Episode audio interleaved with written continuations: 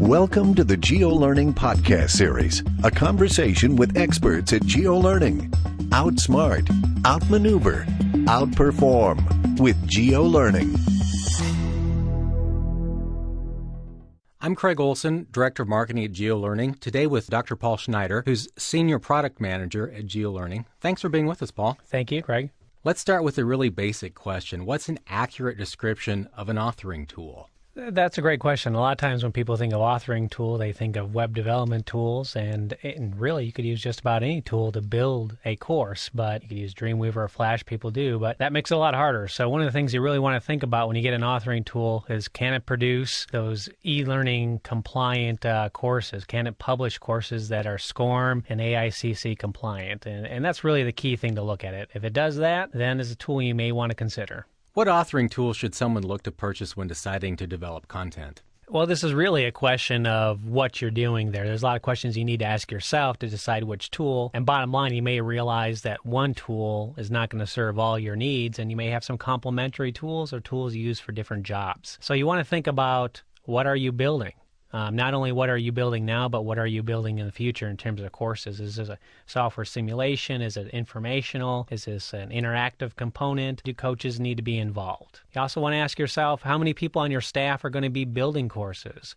How many people are going to be involved in that process. If there's only one person there, a desktop tool is often perfect for it. If there's going to be five people in there, 10 people, somewhere in larger numbers or in the medium numbers, you may want to look at an online tool or look at an enterprise tool such as uh, our LCMS product there. You also want to think about how many courses you're building. Sure, you got that one you need to get out the door now, but how many are you going to be building over the course of a year? Are you going to be targeting different audiences? Those are going to help you decide whether you want to take advantage of features that may be in an LCMS online or some of the other tools in terms of reuse, or if a, a desktop tool is going to be fine given what you want to do. It's also going to tell you what other tools you want to bring into the mix, what you may want to add in terms of tools to help you out with interactivity. I guess last two, you want to think about who's on your staff and what are their skills.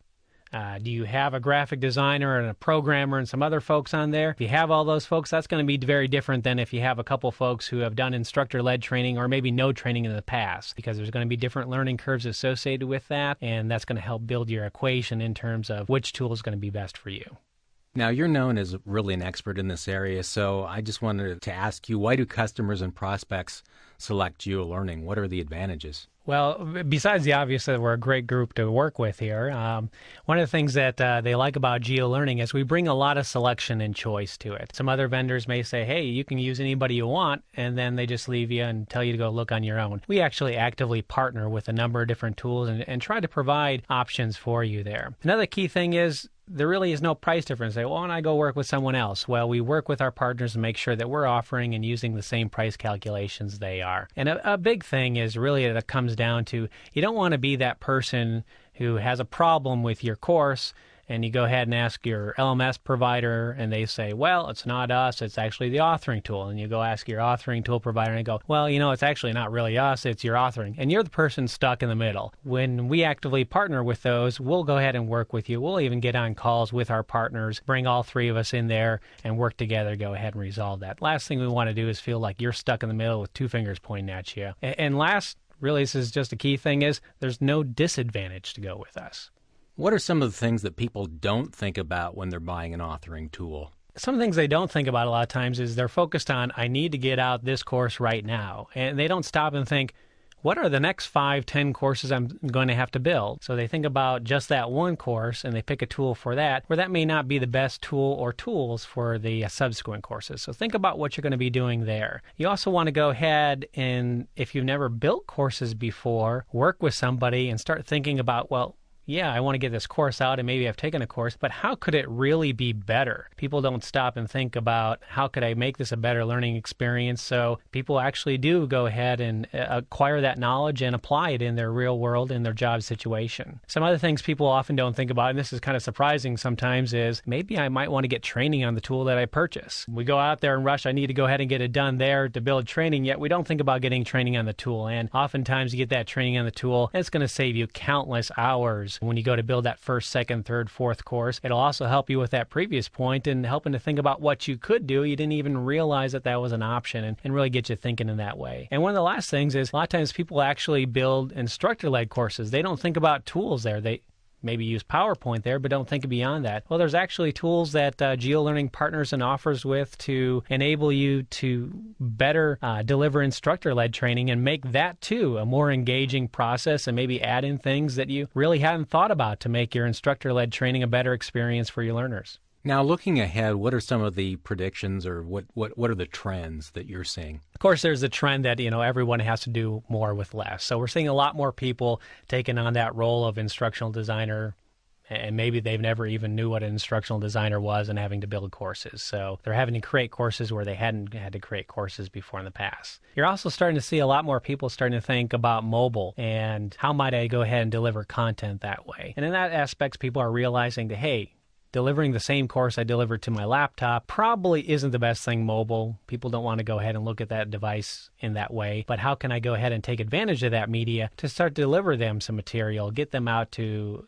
whatever they need in the field? And then last, you're seeing a lot more collaboration being brought into the training. People are realizing that while e learning, self paced training is fantastic in many situations, it's not always the best thing for all forms of, of learning. Yet they want to take advantage of all the capabilities of online and and uh, the fact that I'm not here in the same location with you, just like now. So they're trying to see how can I bring the people into the equation, and that could be collaborative learning programs like uh, some of our tools like GeoEngage can bring to you, or bringing in things like Twitter and Yammer and other collaboration tools into there, so you can bring a person or people into that, so you don't feel like you're the only one taking that course. When of course in reality there may be thousands of people taking that course, and you all have some questions that, let's face it, instructional designers can't think of every single thing you you need, but this enables you to go ahead and bring the people to that and bring the instructor to that without having to do a face to face instructor led training course.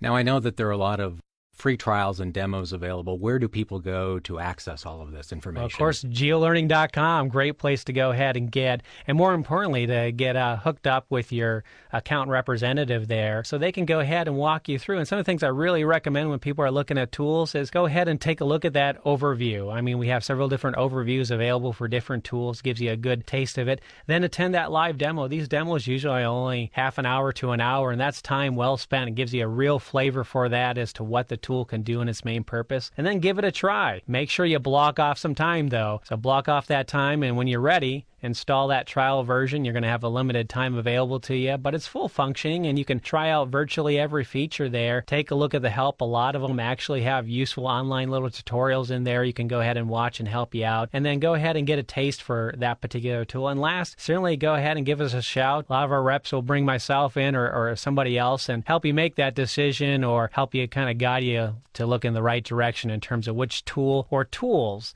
And that's the thing I, I want you to kind of remember is that one tool doesn't always fit the tool the tool belt if you will you often want to go ahead and think about well hey i'm going to use this but i'm going to enhance my course with this other particular tool and a lot of them can be complementary or are just used in different situations this has all been exceptional information and great advice, good tips. Thanks so much, Paul, for being part of the GeoLearning podcast series today. Well, thanks for having me, and I look forward to talking with you more in the future.